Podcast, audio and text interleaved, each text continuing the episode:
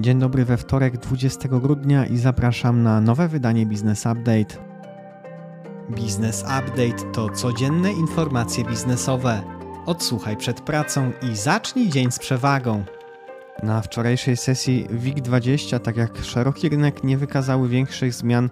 WIG20 zamknął się na poziomie 1743 punktów. W Stanach główne indeksy akcyjne traciły od 1 do 1,5%. We wtorek rano za dolara płacimy 4,43, a za euro 4,69.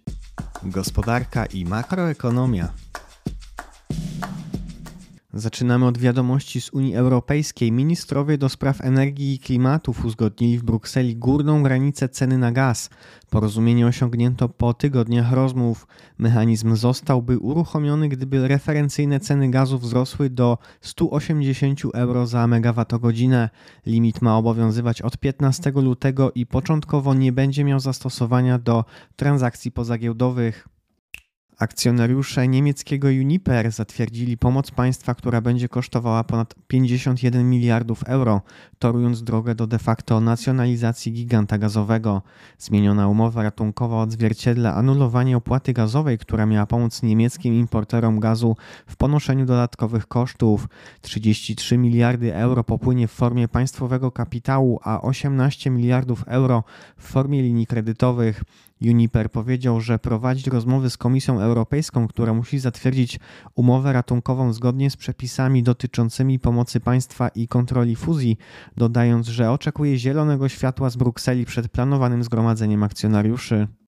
Sklepy na Węgrzech wprowadzają limity zakupów na podstawowe produkty. Z uwagi na wprowadzone przez rząd maksymalne ceny pojawiają się braki w sklepach, bo sklepy często muszą dopłacać do produktów oraz limity zakupowe ustalane przez sklepy, bo dekret zmusza sprzedawców do oferowania produktów pod groźbą kary.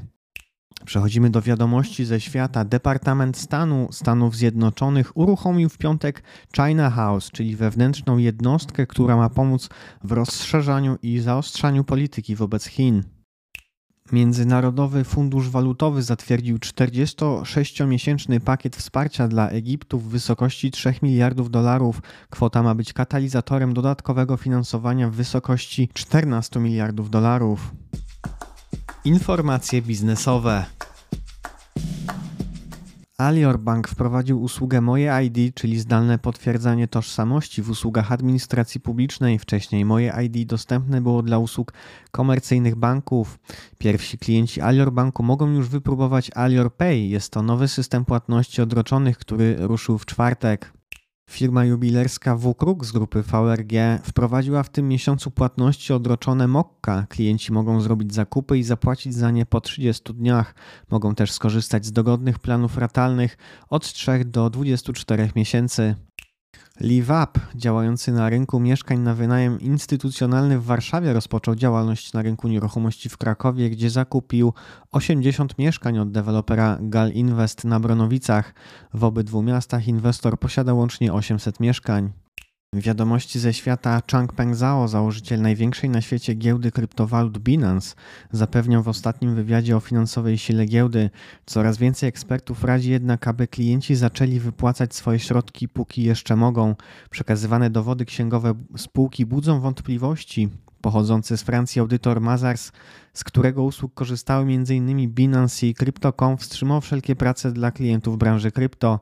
Giełdy twierdzą, że nie są w stanie podpisać umów z audytorami z Wielkiej Czwórki. Fuzje i przejęcia, inwestycje i venture capital.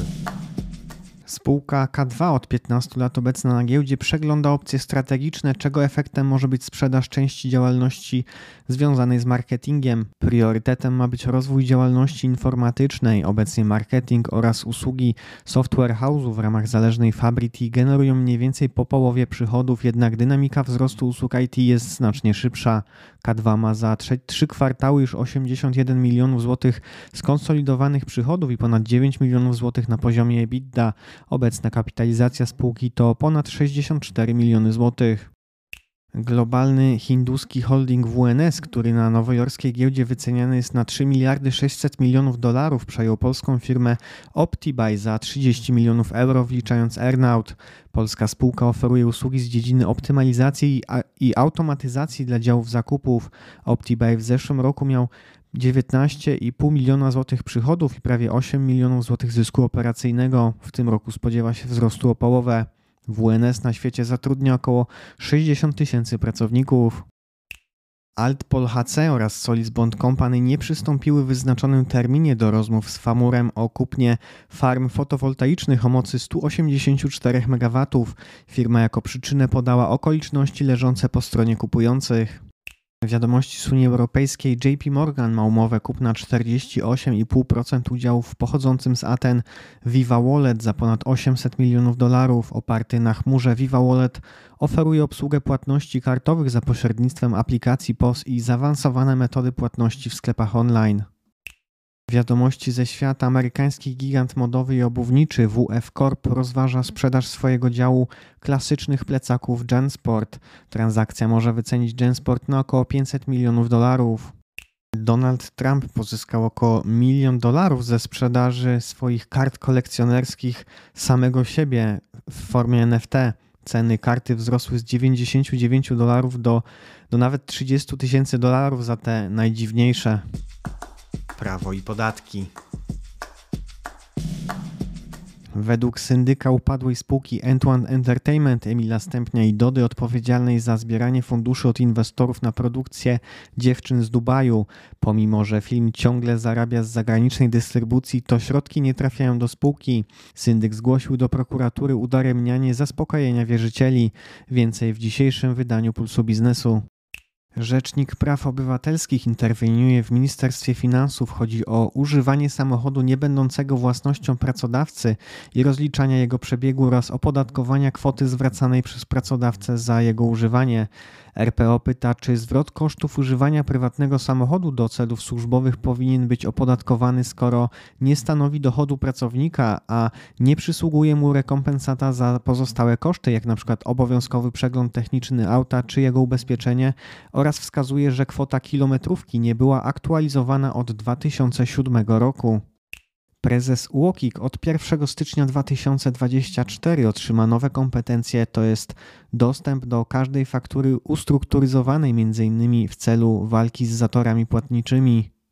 Naczelny Sąd Administracyjny orzekł, że ulga na działalność badawczo-rozwojową obejmuje wszystkie należności pracowników zajmujących się projektami B R, także za okres urlopu i choroby. Wojewódzki Sąd Administracyjny w Gliwicach orzekł, że rzeczoznawca majątkowy ma zagwarantowaną swobodę wyboru właściwego podejścia oraz metody i techniki szacowania nieruchomości. Jeśli więc operat szacunkowy nie zawiera założeń sprzecznych z przepisami prawa, organ nie może kwestionować poczynionych w nim ustaleń. Wiadomości rynkowe. Rynek cementowni po trzech latach dobrej koniunktury czeka spowolnienie. Jedna trzecia popytu pochodziła z rynku mieszkaniowego, który obecnie drastycznie spadł od 40 do nawet 70% w zależności od regionu. Za 30% kosztów odpowiada energia, która obecnie istotnie podrożała. CRH Materials Polska przewiduje obniżenie rynku cementu w przyszłym roku od 5 do 10%. Według badania Grant Thornton w województwie podkarpackim najłatwiej jest uzyskać zwolnienia podatkowe, gdzie 7 z 15 uprzywilejowanych powiatów w województwie znajduje się na liście 37 uznanych przez badającego za najbardziej uprzywilejowane w kraju. To już wszystkie informacje w dzisiejszym wydaniu podcastu, nieco więcej oraz wszystkie źródła informacji w wersji tekstowej na newsletterze, który można zapisać się na businessupdate.pl. Jeżeli nasz serwis jest dla Państwa pomocny, będziemy wdzięczni za polecanie go znajomym i lajkowanie naszych publikacji w social mediach. Ja życzę Państwu owocnego wtorku i do usłyszenia jutro.